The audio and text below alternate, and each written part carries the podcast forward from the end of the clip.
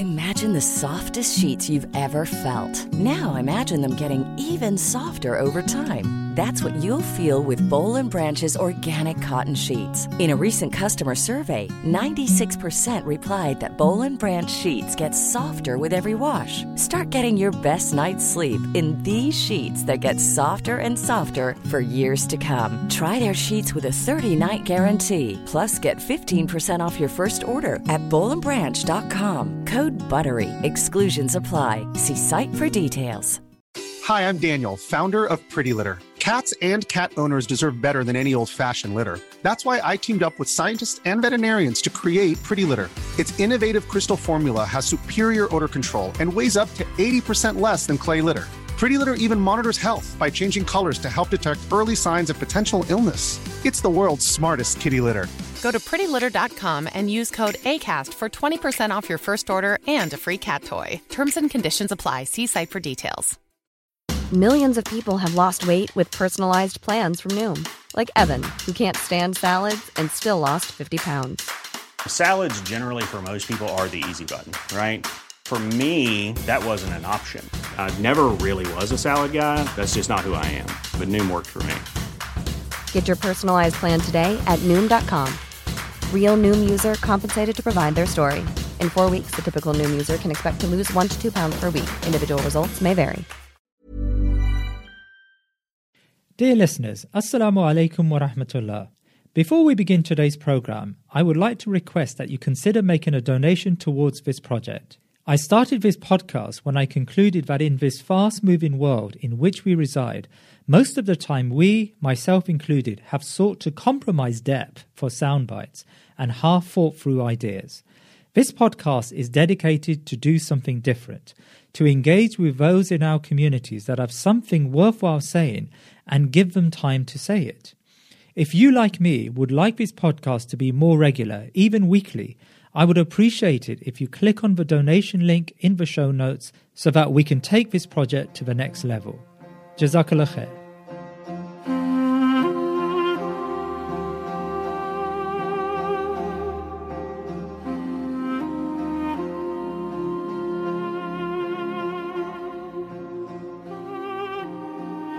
It's interesting because like I was speaking to friends of mine earlier and they were saying that progressively in podcast I'm sounding more and more frustrated in Muslim podcasts. Yes. The Ottoman Caliphate was a leading power of its time. Yet, as my guest today, Dr. Yakoob Ahmed, argued on a previous show, the Muslim Ummah is in a current state of collective amnesia about what this polity represented and indeed how it functioned. I have to profess, before speaking to Dr. Yakoob, I had developed a host of assumptions about the Ottomans that had little bearing with historical facts. Those that do study the Ottomans sometimes rely exclusively on dubious Western historical sources, some of which deliberately echo a political narrative that justified European colonialism and the current nation state project that blights the Muslim world. In this show, I talked to Dr. Yakoob about the relationship between the ulama and this empire. Were they mere political apparatchiks steeped in the power and patronage of powerful sultans? Dr. Yakoob paints a vivid picture of the role the ulama played in the 600 years of Ottoman rule, their responsibilities, and contrary to common opinion, he questions the assumption that they were mere instruments of autocratic rulers. Dr. Yakoob is one of the world's leading Ottoman historians. He is currently teaching Islamic history at Istanbul University. We decided to split the interview into two. The first part will look at the ulama uh, in the early period of the Ottomans, and the second part will look at controversies of the ulama in the 18th and 19th century, such as the printing press and uh, the banning of coffee. Uh, that, inshallah, will be next week.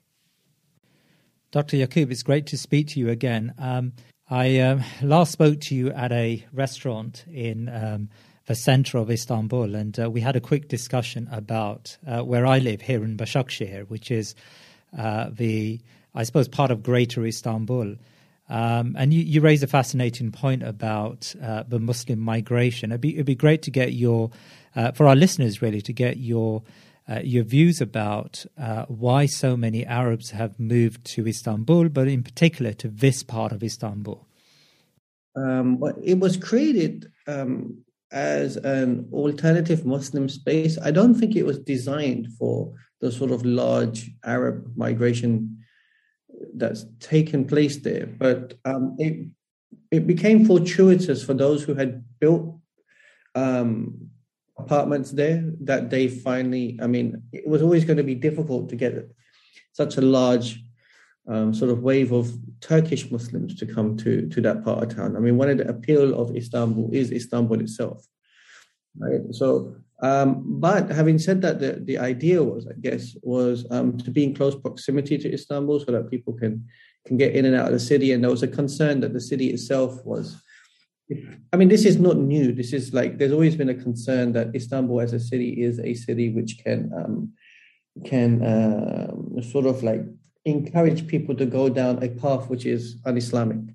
Um, that's that's even existed in the Hamidian period. I mean, in, when the Arab kids were being brought from the Ashirit Maktabisi to Istanbul from from the Arab provinces, they put them in a special boarding school and they wouldn't let them go out alone at night. They had a chaperone because they were concerned of the sort of activities that took place in the city. So it's a monster of a city in that sense. But the way it's panned out, I mean, a lot of not it's not migrants actually that that have uh, necess- what I mean by migrants is not refugees in that sense who have turned up in in in Başakşehir. It's actually affluent Arabs too, um, who want a more um, and they want the insular life. They they're content with that, I guess, because you know um, they can be detached from the hustle and bustle, and they, they don't want to get involved in the politics or anything of that nature.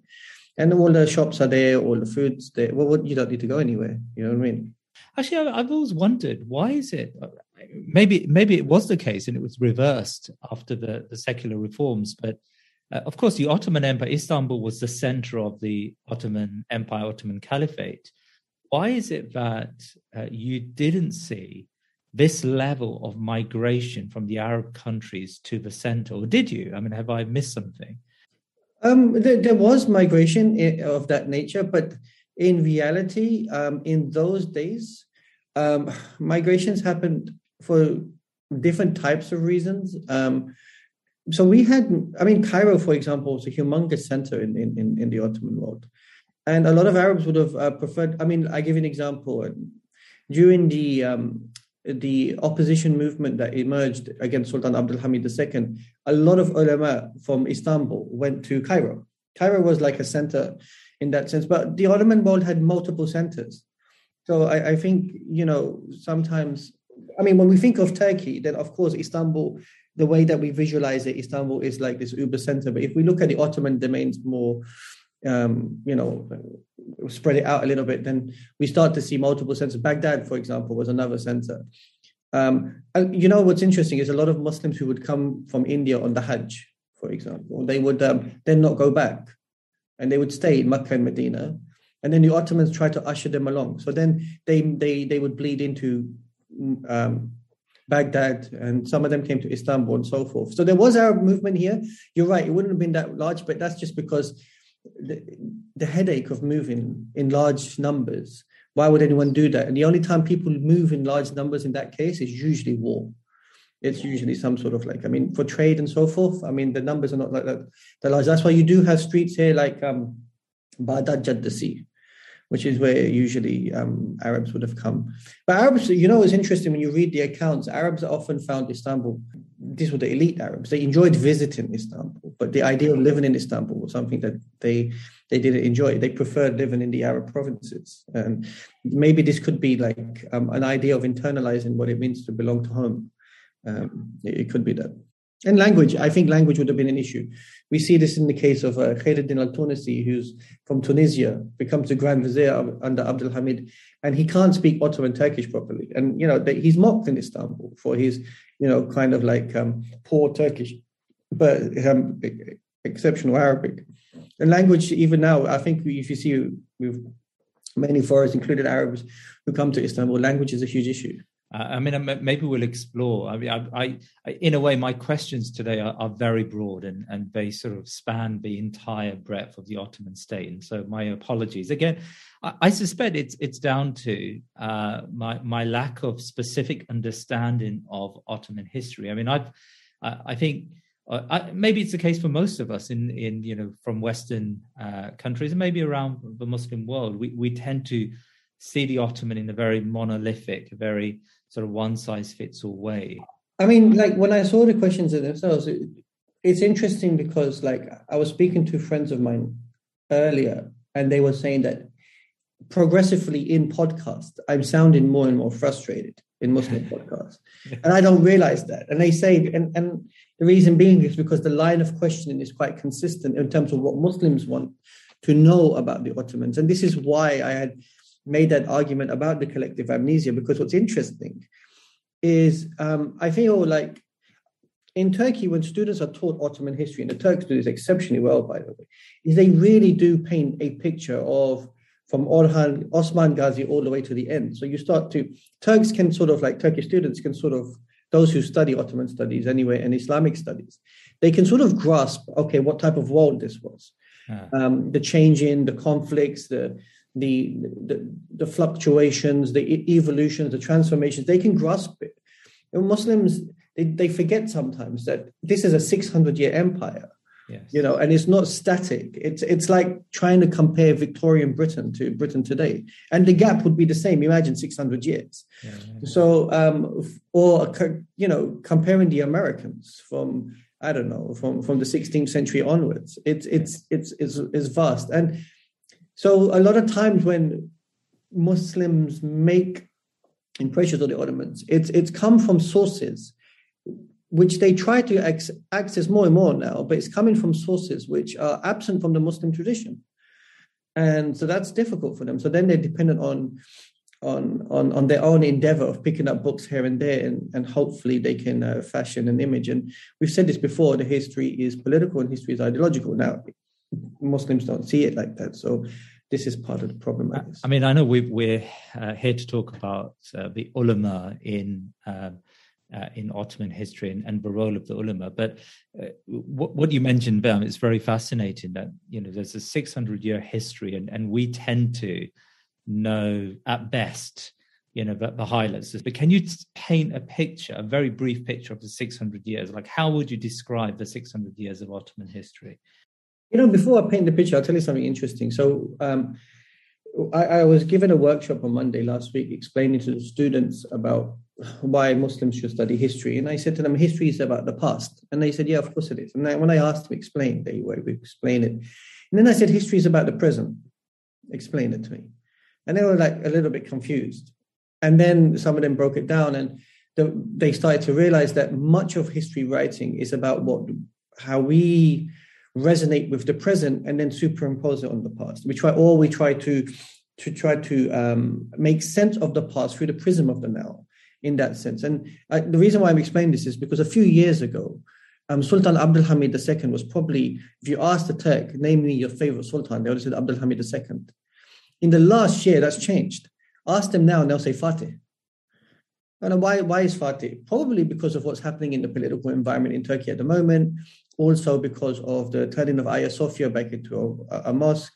Um, the conquest of Istanbul as a narrative is becoming more and more prevalent within various sections of the political spectrum in Turkey. And so you see sort of shift in, in that sense. So um, that's one of the things that I, I, think it's important before I go on to your question. So um, look, we, we one of the concerns we have is that Ottoman studies is sultanic centered. It's centered around the, the, the, person of the sultan. Or when we speak of the ulama, which we'll do today, it's like when people say Ottoman ulama, I always ask them the first question, what do you mean by that? Who are the Ottoman ulama?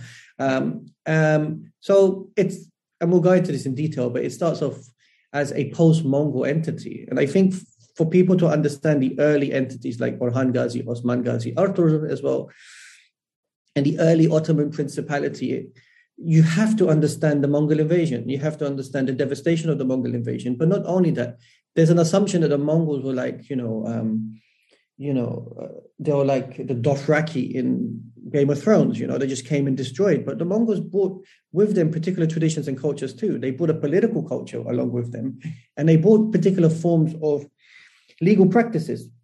and so for the Ottomans in that early period, um, coming out of that Mongol world, post-Mongol world, they had to still fashion their statecraft within a within within a specific form of what you would call Mongol violence.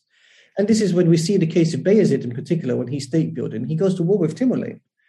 Um, and that's very strong in the minds of many of the early Ottomans. And so when we get to Fatih's conquest, that's clearly a turning point. The turning point is one of two. One is the um, expeditions into the Balkans, so the interaction with, with, with, the Christian world in that sense, and then the conquest of Istanbul, which is a definitely a turning point in the sense that Muslim, forget Ottoman history, Islamic history, if we look at it as a whole, has never um, achieved a monumental feat of defeating the center of Christendom in the way that the Ottomans did. I mean, the, okay, the conquest of, of Quds and so forth is very different in terms of politics.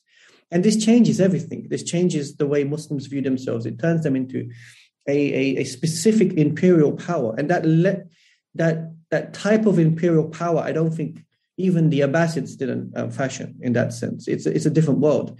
And people ask, why did they become an imperial power in that nature? Because the local population would never have accepted them if they hadn't. Um, they conquered Istanbul, for, and the majority of the Ottoman domains under their influence was non-Muslim. It wasn't Muslim, by the way. These people forget that. These are Muslims ruling over a predominantly non-Muslim population. And the non-Muslim population is to some degree submitting to Islam in that sense. And then obviously you get the period of, of, of Selim once he goes down into the Arab provinces, and that totally changes everything. Because now you have a actually a domains which is um, is is is is a caliphate. It claims to be a caliphate in that sense. Um, it's part of the Arab world. Um, there is now interaction, more fluid interaction between Arabs and and Ottoman thinkers, technocrats, and so forth and that you they start to imagine the culture within from Fatih to Selim, the, the imagination of being an imperial dynasty has already taken place, and a powerful imperial dynasty uh, of that. And then you start to see um, the contestations of trying to consolidate authority, trying to consolidate power. I mean, um, we then see a shift probably in Genç Osman's period, which is um, when's Genç Osman in the 16th, 17th century, uh, early 17th century, um, where um, we see the first act of regicide. And this is a shift away from fratricide. And now people, we'll, we can talk about it later, but fratricide actually comes out of the Mongol tradition, actually, the idea of safeguarding the interests of the state. And the reason why it's done, and it's not done, you know, the minute a child is born, they kill them or something like that usually it was done with the fear that there's going to be a contestation over power. Most of the times that happened. Um, it's just later on people started to make it using that as a as a um, sort of like a a tool to say the possibility of rebellion could happen, and and they abused it in some shape or form. Um, but that um, regicide it was real, and it meant that the Ottoman um, institution or the pa- the palace itself was under threat threat under, from the Janissaries in particular. And the possibility of an internal institution created by the Janis, by the Ottomans who could wipe them out is becomes a real fear for everyone. In that sense, you can see why the dynasty then tries to find ways of legitimizing its hereditary rule because of the fear of it being t- totally taken out. And now we see a different Ottoman Empire. We see an Ottoman Empire in which the military class, which they had established, has become a powerful check on sultanic authority and it's in, in Istanbul. That's a different role. And then obviously the 18th, 19th century, we start to see the impact of the colonial powers and then the shifting towards, I, I would say the 19th century is seismic mainly because of uh, new technology. And a new technology means that they, they and, and the bureaucratization of the state. So we, we have the abolishment of the Janissaries, and I think that changes everything. Um, we have now a, a, a center which is um, held to account far more by legal um, language than by physical force to some degree. But we, we once again see an, another revolution in, in, in, the Young Turk period um, by the military junta, and then that changes everything as well. So, um, but we we continuously have shifting borders. People forget that. I mean, for example, um, parts of the Balkans is lost um, in the 19th century, but then Sudan becomes part of the Ottoman Empire in the 19th century. Uh, Yemen was always on and off. So then what we learn is that these areas and provinces, um, uh, how do they adhere to Istanbul as a center or to the caliph? It's via negotiation. There can be no force. You can't force people to adhere to you because you say you're the caliph. You, then you're not a caliph, you're a dictator. So there has to be a continued negotiation with the various provinces and, and, and strongmen in the various parts of the Ottoman domains. But negotiation is, is, is never static. People can reject it. They can say, we don't want to be part of your domains anymore. We're not happy with your domains. And so in that sense, different provinces have different ways of negotiating with the center.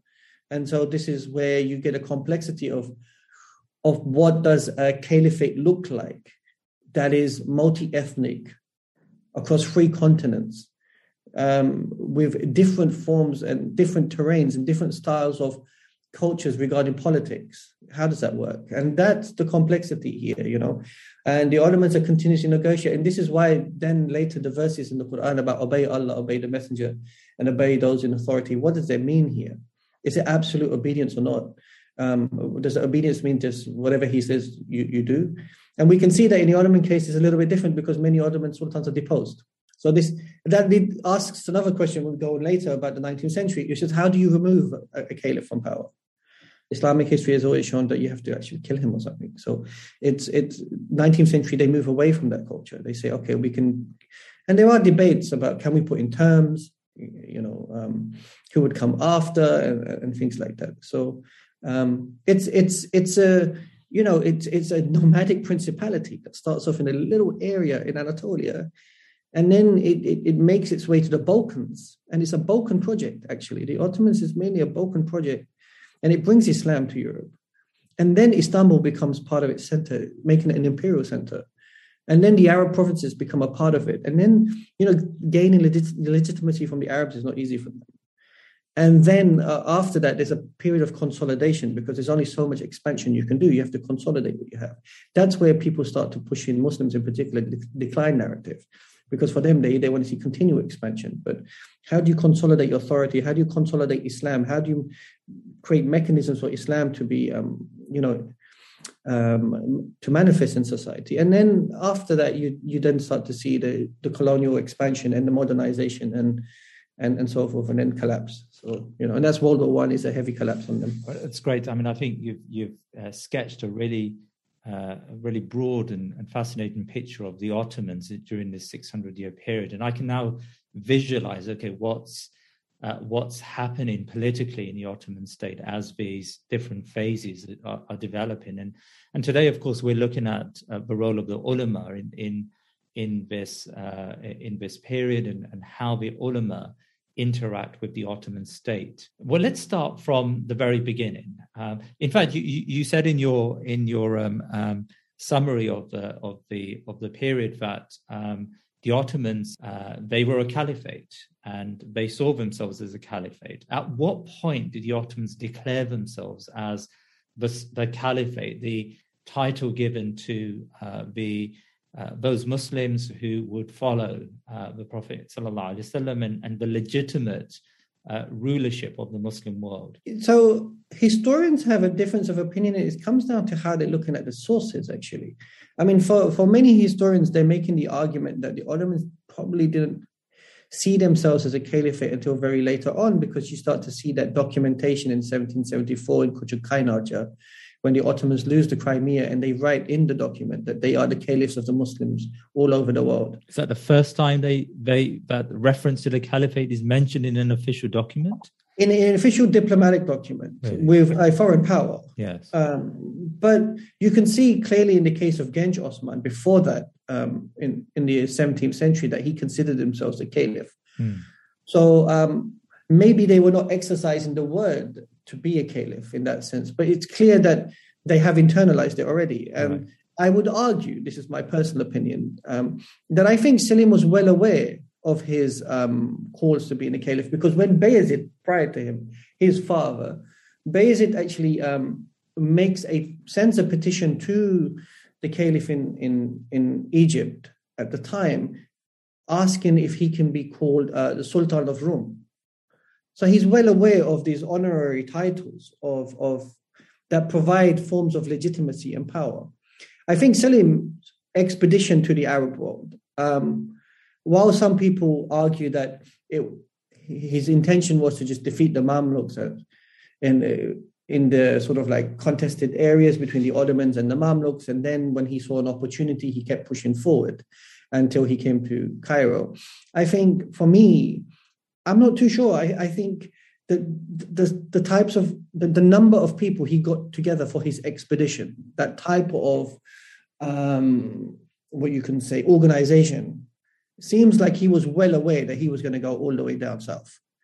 Um, he he had it was a, it was well prepared, and he, there was a frustration in him in regards to the Mamluks in particular. And I guess there is a frustration in him in, and you see this with Bayezid earlier, where him and his brother Jem, when they're contesting for power, and Jem goes to Egypt and speaks to uh, the, the caliph as a way of delegitimizing Istanbul.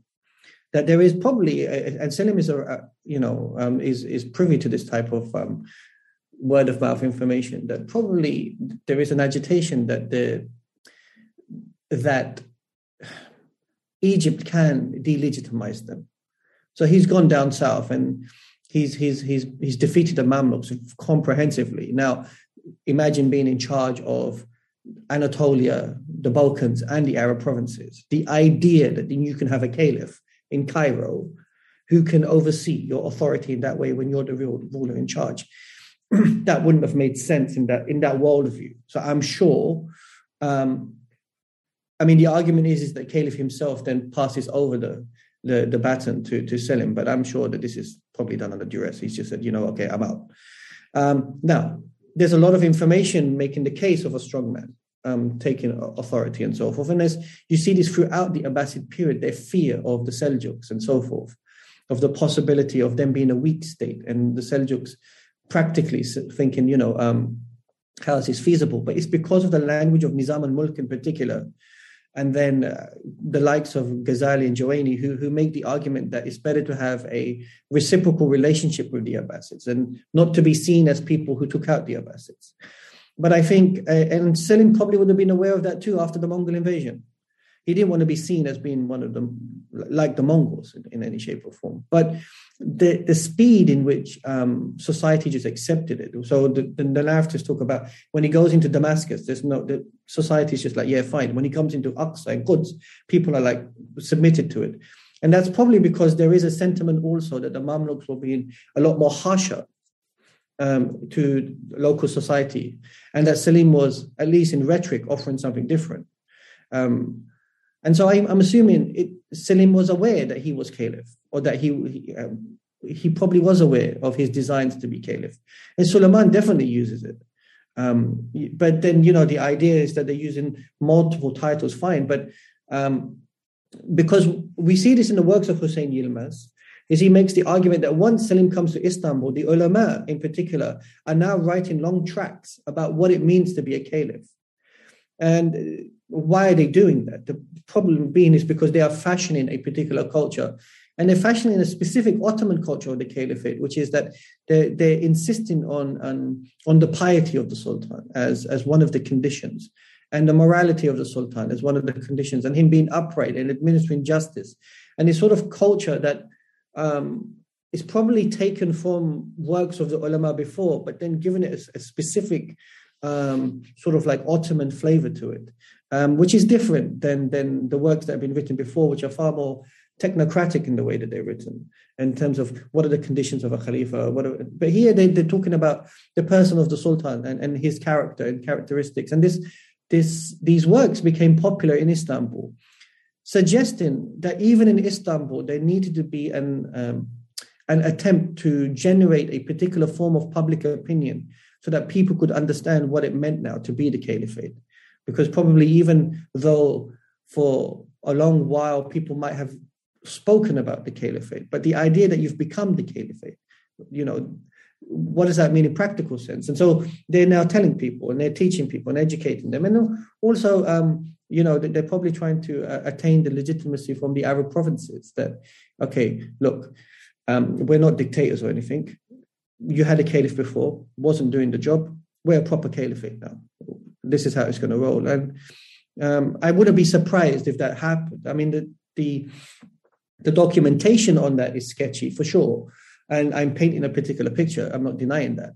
But from my interaction with that period of Selim, um, I, am willing to go with that. If, if, we're saying this is the 16th century, the Ottomans they rout the they defeat the Mamluks, and and now uh, you're seeing in the text of the ulama uh, discussions, explicit discussions intellectually, but also em- emotional discussions about the role of the caliphate and and uh, Selim as the as caliph. What was in existence before then? So in 1258, Baghdad uh, is sacked. The Mongols destroy the capital of the uh, of the Abbasid uh, Caliphate, and, and the Muslim world is is in turmoil. Um, who made who laid claims to the Caliphate uh, in that intervening period? You know, you've you've looked at the Ottoman ulama in particular and and what they were saying. How did the Ottoman ulama respond to that? Those years where there didn't seem to be a discernible caliphate uh, for for many a century. What's what's going on there? Yeah, I mean, you know what's interesting? It's not only that. I mean, I was explaining to some of my students in regards to the Crusades. So you look at 1071, you know, Manzikert. 1091, uh, Alp Arslan loses against the Crusades. By, by, by, and by 1092, I think, Jerusalem is in the hands of the Crusades. And it's only 80 years later that Salah liberates um, um, uh, Aqsa in that sense, and Jerusalem in particular. So it, there's a there's a continued flux and backwards and forwards if you look at it long spans of time in that sense. And then the Mongol invasion comes along. Yes. Um, and then there's another wave of a, a, particular form of violence. Although the Mongols are very different from the Crusaders in terms of they don't have this religious zeal, or they're not driven by religion in that way. So they they are a lot more pragmatic in regards to their culture. Mm. Um, but the Muslim world seems to um, want to adhere to maintaining um, the Arab world, shall I say, the, the, the, the Eastern um, Muslim world in particular, wants to maintain the adherence to um, particular institutions like the Caliphate that have become part and parcel of Arab Muslim identity in that sense. So in Istanbul's case, you can see it's coming from a, I mean, not Istanbul, sorry, but the early Ottomans anyway. Right. They're coming from a post-Mongol world. Um, so their sort of imagination in the way that they they they structured this state would have been in response to Mongol realities and Mongol violence. Hence, they would have to have been particularly um, violent themselves as a way of surviving. And I'm not using the word violence here in a negative context. I'm just trying to explain that the world is, is a messy place right now. This is why we're seeing in Ertugrul Ghazi constant fighting that's taking place. And this is the, the world they inherited. To survive in that, that was the constant. There's a constant threat from external factors and a constant threat to survive. So they would have imagined the world probably in the post-Mongol realities. What's interesting is they're interacting with four, three, possibly four legacies. The earlier legacy is the Seljuk Turkic leg- legacy, which to what degree did the Seljuks have a particular influence on Ottoman imaginations? I mean, we do know that in, in regards to Seljuk history, the Seljuks have an imagination of the caliphate. They have a reality of the caliphate. They interact with it. They become protectors of the caliphate and sort of like um, proponents of Sunni Islam in the region, actually. To what degree that bleeds into Ottoman imaginations or Turkic principality imaginations, I'm not sure, but I'm willing to guess that it's there. Um, now, the Ottomans are dealing with, as I said, a post Mongol world, but they're also now dealing with Christendom. Uh, so they interact with these multiple realities uh, where the majority of the subjects of their states, their principalities, are probably not Muslim. And then they're dealing with the Mamluks. And the Mamluks, unlike the Mongols, are maintaining the notion of the caliphate. It's the Mamluks who require the imagination of the caliphate. It's the Mamluks who, in fairness to them, continue the idea of having a caliph in, in Cairo. And the Ottomans are not um, detached from Mamluki realities. So when we're talking about the ulama, um, I wouldn't say that we have an Ottoman ulama here in the institutionalized sense in the early period. But clearly, we have to ask ourselves, and this is maybe questions that researchers might want to ask themselves, is to what degree were the ulama aware of Mamluki realities? My hunch would be they would they possibly were aware Because if we are to suggest that the ulama are aware of, in their tradition, they are attached to learning and of books and works and ideas of scholars of the past, they would have had a, a particular access to both Seljuki and Mamluki um, works in that sense. And they would have been aware of these ideas, at least in principle. Whether they had an imagination in the earlier period that they could fashion themselves into a caliphate, I'm not too sure. I don't think that was part of the imagination. The imagination just would have been survival of the fittest. But it's clear that the ulama would have been reading multiple works. And the fact that, as I said, from Orhan Ghazi quickly to you get to to to Murat and Bayezid, you see that there is a recognition that the caliph in Mamluki Cairo has the capacity to give legitimacy to them. That awareness is an indication that they're aware of the importance of these an institution which is known as the caliphate as having legitimacy in the eyes of Muslims. Does that matter to them? Probably it does matter to them. Um, to what extent they had internalized it themselves, we don't know. But by the time they become a caliphate, what, what is the repository they're, they're drawing from? It's not from them. So they're drawing from something that's come prior to them. And this has to have happened from the ulama. The ulama must have um, drawn these ideas from the entities that came before them and works before them. And what's interesting is we do continuously see influences of Al Ghazali in particular throughout Ottoman history. Um, so um, it wouldn't surprise me if, you know, like Selim is alive when Fatih is alive, near the, near the end of Fatih's reign. And Fatih is interesting because he doesn't only conquer Islam, uh, Constantinople and turn into Istanbul. Fatih blitzes Anatolia and unifies Anatolia and uh, amongst the Turkish principalities. And Fatih has ambitions of, of Italy and Rome. So Fatih clearly has this expansionist um, mindset to what it, it, would be worth asking.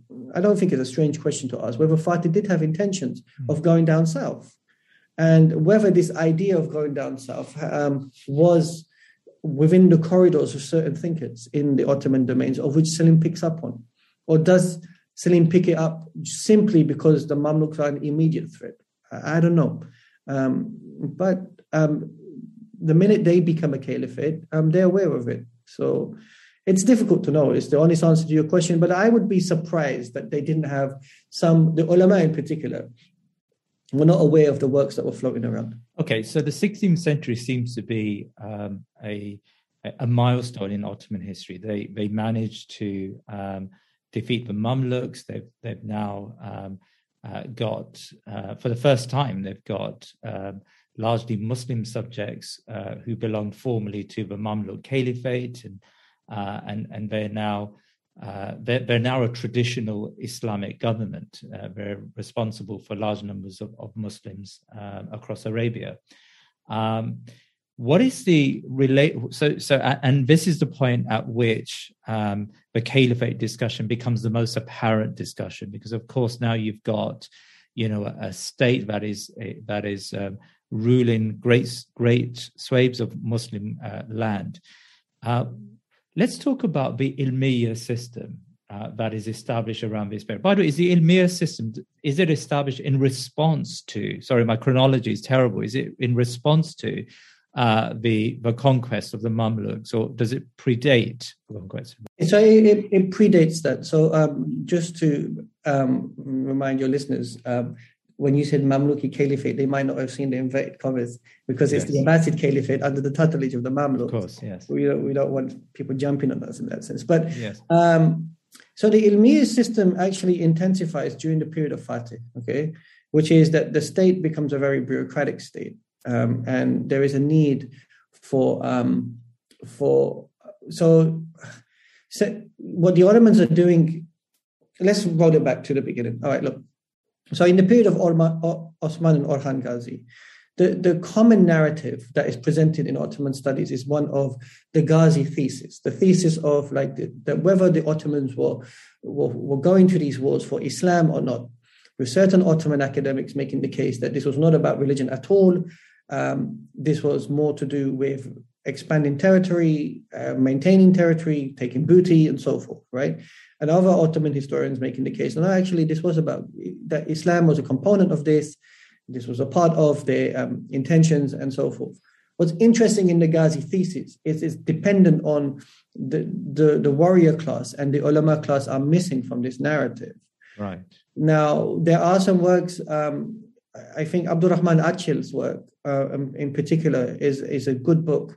In, in um, not necessarily, I, I don't think dispelling the Ghazi, this sort of like um, dispelling the Ghazi thesis, but that's not what his intention is. What his intention is is to show the ulama as a bureaucratic class and how the evolution of the ulama takes place in this earlier period.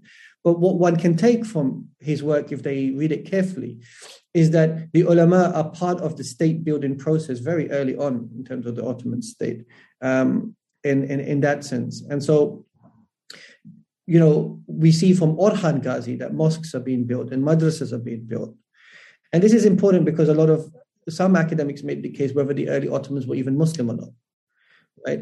So the idea that mosques are being built, institutions of learning are being built, that the ulama have some level of influence on the early Ottoman leadership is an indication that they are there during this style of state building, which is different from, from what I would argue um, the Umayyah or the Abbasids. I mean, clearly the Umayyah have a different culture because of the transition from Khulafa Rashidun in, into so forth. And you have Muawiyah and then Marwan as well, who are family members of many Sahaba and so forth, and are there during the time of Rasulullah. So they, it's a different state for sure. But in the Ottoman context, we can see that these states, these principalities, the ulama are part of some level of decision making or some sort of state building process, right? Now, by the time you conquer Istanbul, um, you are now an imperial state, and an imperial culture requires a new form of bureaucracy, a new form of of, of, of state building, a new form of um, administration. And it's here where the ilmiya starts to become um, what you would say um, a significant institution of, of creating um, scholars whose jobs are, and I literally mean jobs, are to be judges, to be teachers, to be administrators, and to be in parts of the machinery across the various areas of the Ottoman domains so that um, these various functions can take place. And it's in the Fatih period that we see a huge jump and rise in the building of mosques and madrasas and complexes of this nature, especially in Istanbul and especially in the Balkan provinces where there's an absence of this. So this sort of state building becomes necessary. Now, whenever these mosques, madrasas, and institutions and, and courts and so forth are being built, at the same time, the ulama are part of that. Now, because there's no Arab provinces yet, this whole process is an Anatolian and Rumeli process, which is Balkan process in that sense. And so this is how the Ilmiya structure sort of starts to emerge. And then what happens in the, latter, uh, the 16th century, which we're talking about, there becomes a clear distinction of job roles because knowledge becomes quite specific.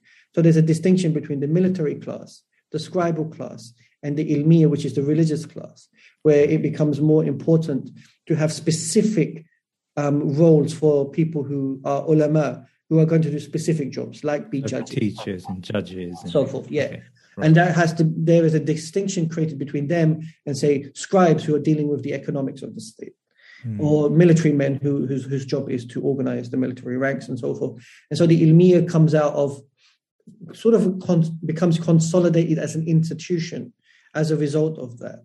Um, now, once the Arab provinces are, are, are conquered, in that sense, the ilmiya doesn't extend into the Arab provinces. And the question is why? I mean, it could be one of the reasons is that machinery, that, that level of machinery has already been established. Extending it out into the Arab provinces would have been a humongous task. Uh, and usually these sort of like bureaucratic machineries happen more organically than forced. So that could be one reason. Another reason could be that the Arab provinces already had a particular culture of, of, of ulama and it didn't require that. They had particular institutions which the Ottomans could just incorporate, and so they found ways of incorporating them.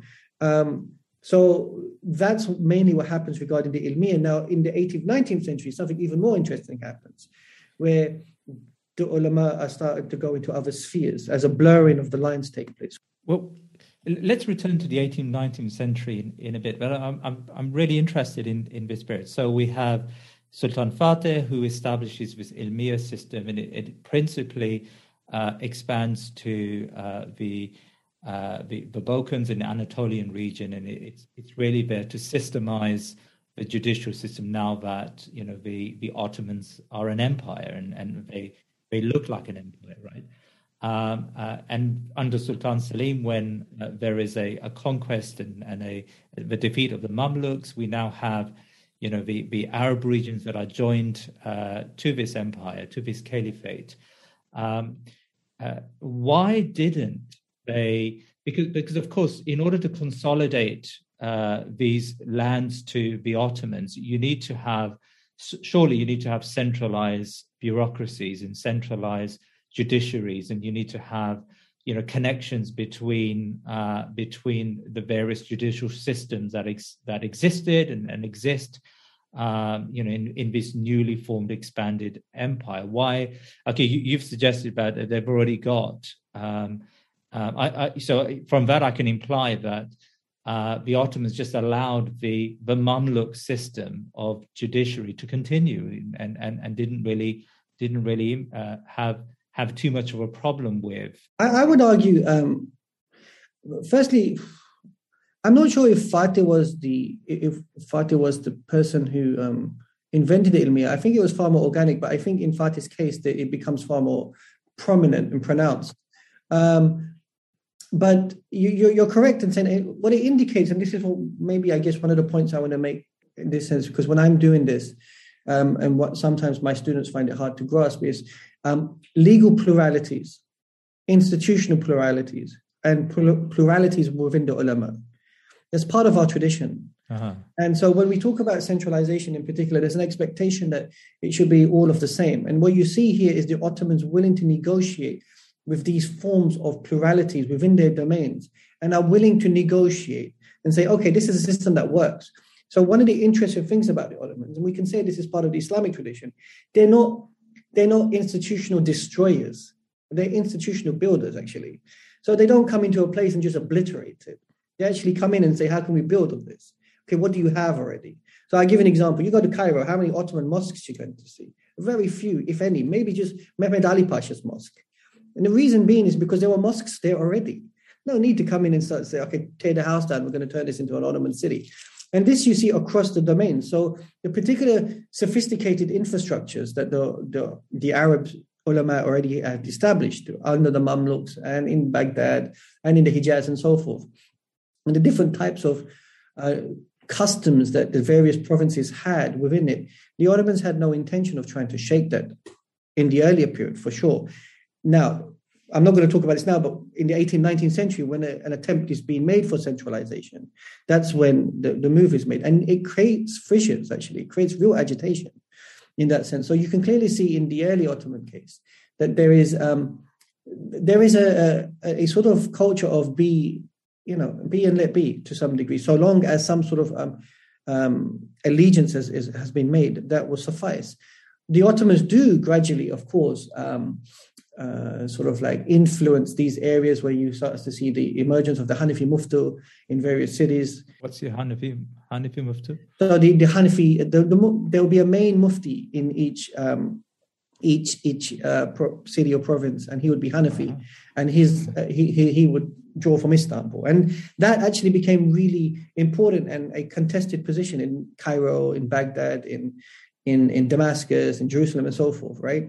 Um, and if you see, for example, like in Syria, I remember when I was in Syria, they had a 14 day um, visa law. After 14 days, you know, you had to go to the Hijr Jawazat, which was the um, the uh, what do you call it? Migration. Migration. Thank you very much. And and you go there, and it's 14 days. Those 14 days were from the Hanafi law code. From Hanafi, after 14 days, you're not a traveler. It's really strange. Um, that might not be true, but that's what people were telling me in Syria. You know, and even in Egypt, that the role of the Hanafi Mufti was very prominent until the collapse of the Ottomans. And so the Ottomans had different styles of introducing um, their forms of influence um, within these the Arab provinces in particular. And in the Balkans, it was also done differently. Um, So that's, I think, what's happening. Um, Can you tell me what's the nature of the relationship between the Arab ulama and the Ottoman ulama uh, during this period of Selim? There was a fluidity already. Um, people, scholars, one of the things about the ulama is they're traveling scholars, they move around all the time. So um, that sort of interaction, I think, would have made it a lot smoother, actually, for transitions to take place. The ulama, in that sense, really help in the sense that they can go from one city to another and create particular imaginations. And the institutions are quite consistent across the board, whether it's the Mughal dynasty, the, um, the Ottoman dynasty, or the Arab provinces. So people are familiar. So when we talk about the Muslim world as an idea, what, what actually holds the Muslim world together as an idea or an imagination are the ulama, because they create a particular consistency regarding fiqh, regarding law, regarding madrasas, regarding the, the, the salah. All these systems are continuously consistent. So the, um, there would have been an interaction. What changes, however, is that you start to see more and more works that are published in the Arab world now being sent to Istanbul. This was something that Istanbul wanted. And the freedom of movement would have been a lot more um, easier and a lot more flexible uh, in that sense. And I would make the argument that it's not the Arab ulama and the Ottoman ulama. It's the argument that the Arab ulama become the Ottoman ulama. They, they become part of the Ottoman domains. They are now part of the Ottoman, uh, um, not ilmiya system, but they are part of the Ottoman ulama now. And you see this, for example, in the case of Rashid Rida, who considers himself to, or people consider himself to be one of the early Salafi thinkers, and he considers himself an Ottoman alim. He, he says it himself. So um, now, what's interesting, one more point is in Istanbul, when you see the creation of Fatih Jami and Sulaimaniya Jami, these are madrasa complexes. So these are not just mosques. Today, when Muslim tourists come in and go, oh, wow, look how amazing and large the mosque is. You know, the Ottomans were wasting money building these large mosques. Actually, those two mosques in particular were university complexes like Oxford and Cambridge. And if you look outside, you can see that the madrasa complex is closed. So what, what the mosque was designed for is it was designed for ulum ad-din and the study of ulum ad-din. And when students would study, for example, Salat al-Fajr, that mosque would have been filled of students who were in the dormitories and so forth, staying around the, the mosque complex. So that that's absent from the imagination. And so what Fatih was doing, just talking about Fatih and then Suleiman in particular, is they were trying to turn Istanbul into a major center of learning for Islam. So would you have seen Arab students and students from across the domains visiting uh, and studying at these at these centers? It's a good question. I really don't know. Is the honest answer to your question. I, am sure people were coming and traveling and coming over. Um, what we do see is that um, the Ilmiya structure by the 16th century um, had created an environment of um, um, promoting the learning of Islam in cities, in urban cities. And to a certain degree, um, people would get high positions depending on the types of areas they went and studied. And then over years, it became family networks and family structures and so forth. And so going to Fatih going to Sulaimaniya and coming to Istanbul as a way of learning Islam and encouraging that would have one um, given the individual some level of credibility that they were a graduate from one of these institutions. And so they could find work in the hierarchy quite easily. And secondly, it would have it would have facilitated the um, the sort of like gradual Islamization of, of, of, the city of Istanbul, in which and and this happens via the ulama class. Explain the ilmiya structure, like what who's at the head and, and how does it work and function? So the ilmiya structure is is basically you have so the Ottomans also constructed the Sheikh al-Islam, right? So they this is a new phenomenon. When we're talking about Ibn Taymiyyah or Al Ghazali as being Sheikh al Islam. These are honorary titles just given to them. But in the Ottoman context, this is a position that's held, which is the, the chief mufti of the Ottoman state would have been basically the, the job of the Sheikh al Islam is to advise the Sultan on various matters. What's interesting is the job of the Sheikh al Islam. It's interesting. He could also remove the Sultan in that sense. So it was an institution which um, had emerged within the Ottoman context, but it had some level of independence. And then the system is broken down into you having the chief mufti of um, Rumeli, which is, you know, Rumelia, and then the chief mufti of Anadolu, which is uh, Anatolia.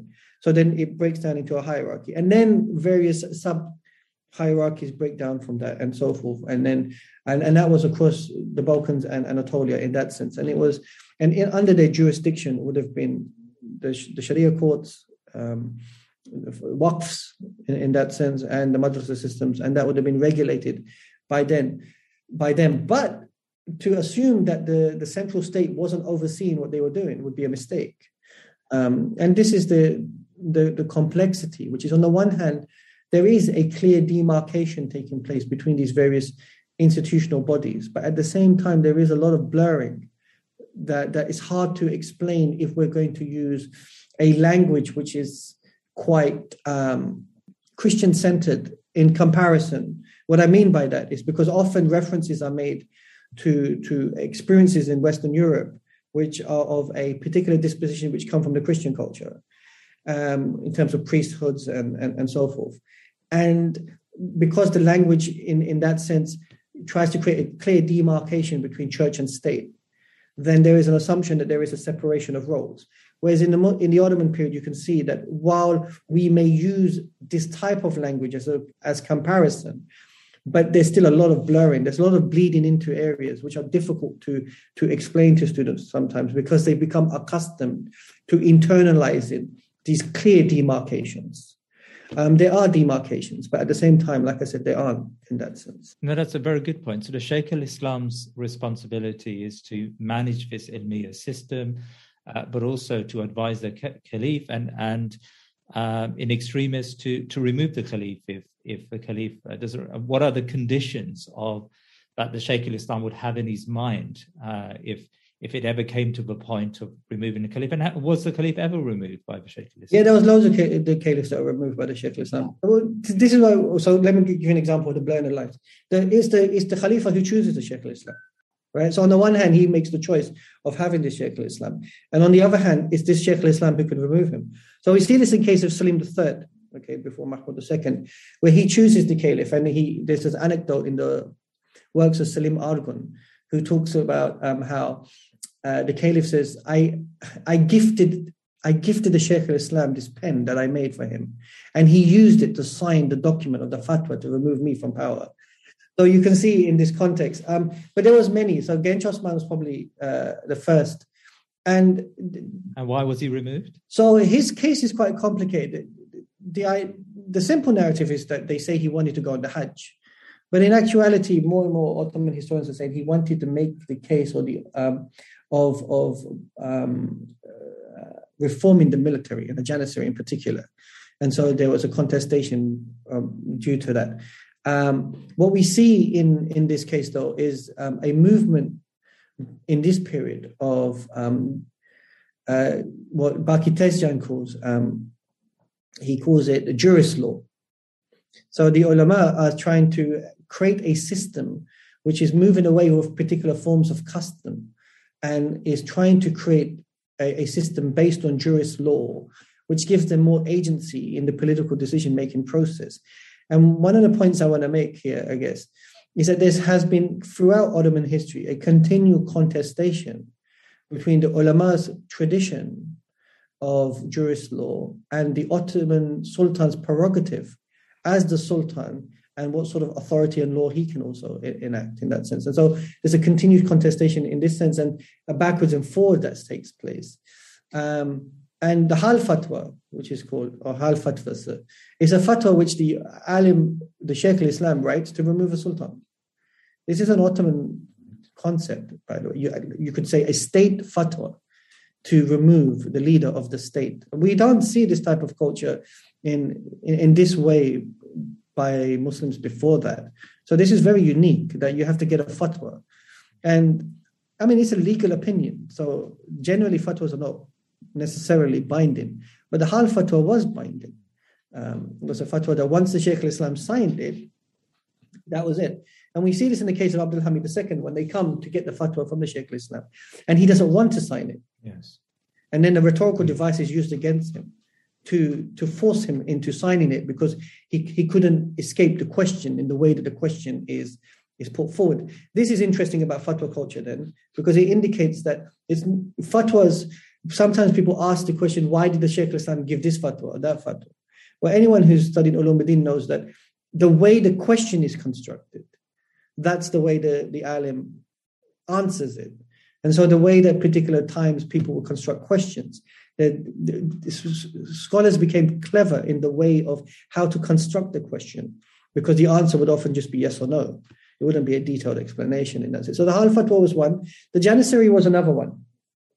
The Janissary Corps, for various reasons, um, were perceived by some Ottoman historians as being a, um, uh, as a, a, sort of like um, the voice and ears of, of, of um, society in the Ottoman domains.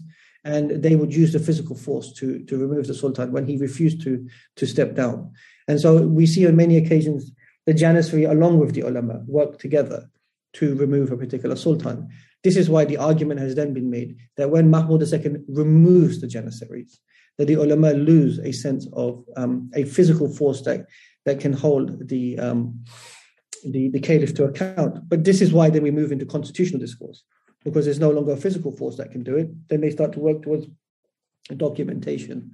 So there are various mechanisms that they used um, to remove sultans from power. And, and, what kept these institutions independent? Why couldn't the uh, the caliph just um, use his, his power and his authority to, uh, to, to undermine these institutions and create, you know, a, a, a strong authoritarian center? Well, we do see attempts of that from time to time, and I, I guess this is what people don't understand about um, Muslim political discourse. And this is where the Ottomans are, for me anyway, quite interesting because when you look at the contestation, of power and the balance of power, there's a continued um, push and pull within the various institutions to try to maintain power. Um, so, on the one hand, they're all aware of the structure that this is the main Uber structure that we all belong to, the House of Osman, and um, the, the, House of Osman is the main pillar of of uh, the Ottoman state. The Ilmiya is uh, under the jurisdiction of the ulama. Um, you could argue that um, the Janissaries are a particular influence um, regarding the military. And yet, whenever each one of these institutions has an intention of extending their sphere of influence, it, it imposes on the other institution to some degree, right? And sometimes these um, uh, impositions were amicably addressed, and sometimes they led to violence. And so, one of the things that I, I make the argument for is like when you see revolt, protest, and revolution, these are extreme forms of negotiation. Because what you see is a revolt or revolution may take place, but the, the house doesn't come down. The leader is removed, right? Unlike when we see revolutions in today's day and age, we expect an absolute change of, of, of the structure. But here that doesn't happen. So we see that these are tools that are used in the extreme forms for um, negotiation. And this is like we're willing to go this far because we want that person at the top gone. So sometimes caliphs knew that this Sheikh al-Islam is problematic for me. Let me get him out of it. Sometimes the Sheikh al-Islam, as an alim, had you know a lot of popularity amongst the masses. He couldn't remove him and he had charisma. People knew. Sometimes the Sheikh al-Islam might have been a stooge of, of the caliph. But the point here is, is moving away from the individual and looking at the um, the paradigm of the ulama. I always make this case when someone asked me once in England, you know, if the ulama, you know, couldn't they just like manipulate the Sharia? Well, no, because the the, the, the infrastructure of belonging to the, the institution or the meta institution of being the ulama meant if one alim did such and such, another alim would hold him to account. So it's not only that the ulama are holding the state to account or the or holding the leadership to account or holding society to account. They have mechanisms amongst themselves where they're holding each other to account. And so they can't escape that paradigm that's already been created for them, which is based on being sincere to the deen of itself. I mean, one could argue that even in the Shahada, when you see the Shahada, Rasul you say, Abduhu wa Rasuluhu, that the idea of being Abduhu, that even Rasul is bound to the um, sort of like the jurisdiction of Allah Ta'ala in this sense, right? And this culture then manifests in the ulama. So if if an alim of a particular disposition was, you know, um, aligning himself with the sultan, other ulama would talk out. Uh, and, and you couldn't control it because the ulama are not restricted just to the Ottoman domains. There are ulama in India, there are ulama in Malaysia, there are ulama in China, in Africa. Everyone can have a say here. So sometimes when it's interesting, you see things happening in Istanbul, you see works in Egypt being written and so forth. So this is where the, the job of the academic scholar is, is how do we how do we find these complaints out? So when we talk about, for example, I don't know, why did the Ottomans agree with fratricide? And it's always why did they agree with the fratricide? But okay, were the ulama complaining about this? Were the ulama who said this is unacceptable? Were there negotiations, debates? Yeah, yeah, there were. Not everyone accepted it outright. And the thing is, is fratricide wasn't like a, a policy. This is what people think. They think this was just a policy in place that every sultan was doing. It wasn't. It's just that a particular precedent was set once, and once it was set, the the others would draw back into the repository of the past and suggest that their reality is similar to that reality, and they want to execute this. And so they would find excuses to justify why they need to do this act and they would find a way of circumventing the particular tradition. But there were many occasions where they were not given the permission to do so. Can you give me an example where that happened? I give an example. During the Young Turk Revolution, um, Sultan Abdul Hamid II petitioned the Sheikh al-Islam to crush the rebellion in the Balkans. And the Sheikh al-Islam said no. He said because this has a civilian component to it. If it was a, because the argument initially was this was a, a military rebellion, this is Baghi, this is the act of um, revolt, and so send the army to crush it. But once a petition came through and it had a civilian component, they said, no, you can't do that, which is important because this is different than what happened in Egypt in, in the modern period with the Muslim Brotherhood. See, Abdul Hamid was bound by the authority of the Sheikh al-Islam. That institution did its function, in, even though it's complicated, and he couldn't move. And that institution, in that sense, is then necessary um, to have a, a particular standing in the eyes of people that can have an emotional impact on the Sultan himself. So, this is why I make the argument that the Ottoman state is an emotional state, in the sense that religion is not just about intellect, it's also about emotion. And um, the Ottoman state had to be empathetic towards the needs of its subjects and citizens. And that the ulama were a voice of those subjects and citizens. And if the Ottoman state went beyond its jurisdiction and implemented forms of violence, then the language of Islam was sufficient, that they had to fear Allah would be sufficient to put them back into check. Now, sometimes that, of course, individuals, they push the boundaries and so forth. But that was in the culture of the Ottoman domains, which the ulama had had sort of like continuously um, implemented. And that's important to understand that, which is something missing in the modern nation state. You, you paint a very vivid picture of the ulama being representatives of the people, and the caliphs have to be uh, have to be mindful of of of those people, and and so in a sense, the the ulama, the independence and the position of the ulama uh, you know is is so important because uh, the and and and so and and those the boundaries between the ulama and, and the caliph um, and the independence between these two are maintained because you know the caliph fears the people. It's not only that the caliph fears the people. You the the culture would have been that you would argue that it's it's fair to argue that they were God fearing. They were fearing Allah as well. You know what I mean? You know what's interesting as well by the ulama and, and I found this, and people don't realize this. Imagine you're Qadi in the judge, your judge, and a woman comes up to you and she goes, I want to divorce my husband. Well, what's, what happened? And then she explains her case. He's interacting with human beings on a human level. He's listening to the complaints of people on a human level, from divorce proceedings to state proceedings. In that sense, not only are they attached to uh, the the sources of Islam, they're also attached generally to society, which sometimes the Sultan is not. He's distant. But there's a continue, and because they have a hierarchy and structure, they're talking to each other. They're going to the coffee houses. The, the, the, the word of mouth is filtering through. There is a particular um, culture of empathy within the institution, which is hard to document by historians. But I'm aware of this because when you mix with ulama, you, you see it with your own eyes, which gives them an edge to be representatives of society, and society would turn to them and say, This is not right. There's a sense of injustice being done towards me. Why are you not saying something? So, even if we look at the, the, the Syrian revolution, for example, uh, that took place, they would turn into the ulama and say, Say something. Now, the question is, is it fair for them to ask the ulama to do that, who are equally human beings and are equally can be subjected to violence and death and, and torture? But nonetheless, this is the expectation because they have some sort of mediatory role. The difference between the Syrian state the Ba'athist regime was that it had no fear of, of, of the Islamic component. So the agency of the ulama was a lot weaker in that context. The only agency the ulama had was that it was representatives of the society.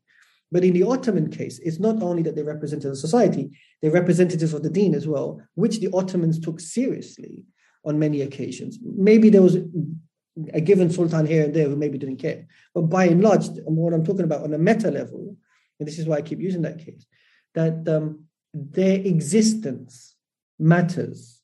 This is why the Turkish Republic was very smart in removing their existence.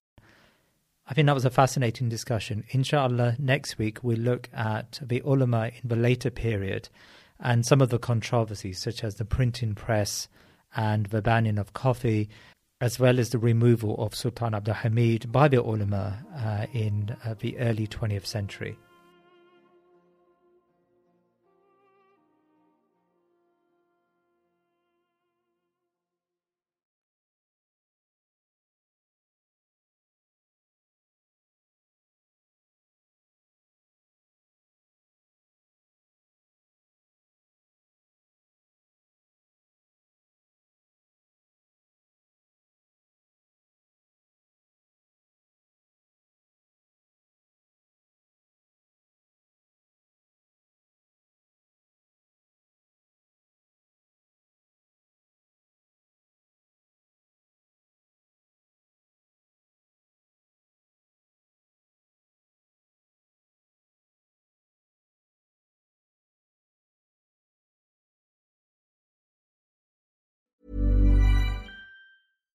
Hi, I'm Daniel, founder of Pretty Litter. Cats and cat owners deserve better than any old fashioned litter. That's why I teamed up with scientists and veterinarians to create Pretty Litter. Its innovative crystal formula has superior odor control and weighs up to 80% less than clay litter.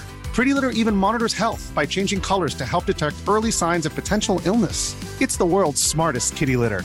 Go to prettylitter.com and use code ACAST for 20% off your first order and a free cat toy. Terms and conditions apply. See site for details. Imagine the softest sheets you've ever felt. Now imagine them getting even softer over time. That's what you'll feel with Boll and Branch's organic cotton sheets. In a recent customer survey, 96% replied that Boll and Branch sheets get softer with every wash. Start getting your best night's sleep in these sheets that get softer and softer for years to come. Try their sheets with a 30-night guarantee. Plus, get 15% off your first order at bollandbranch.com. Code BUTTERY. Exclusions apply. See site for details. Hey, it's Paige DeSorbo from Giggly Squad. High quality fashion without the price tag. Say hello to Quince. I'm snagging high-end essentials like cozy cashmere sweaters, sleek leather jackets, fine jewelry, and so much more. With Quince being 50 to 80% less than similar brands. And they partner with factories that prioritize safe, ethical, and responsible manufacturing. I love that. Luxury quality within reach. Go to quince.com slash style to get free shipping and 365 day returns on your next order. Quince.com slash style.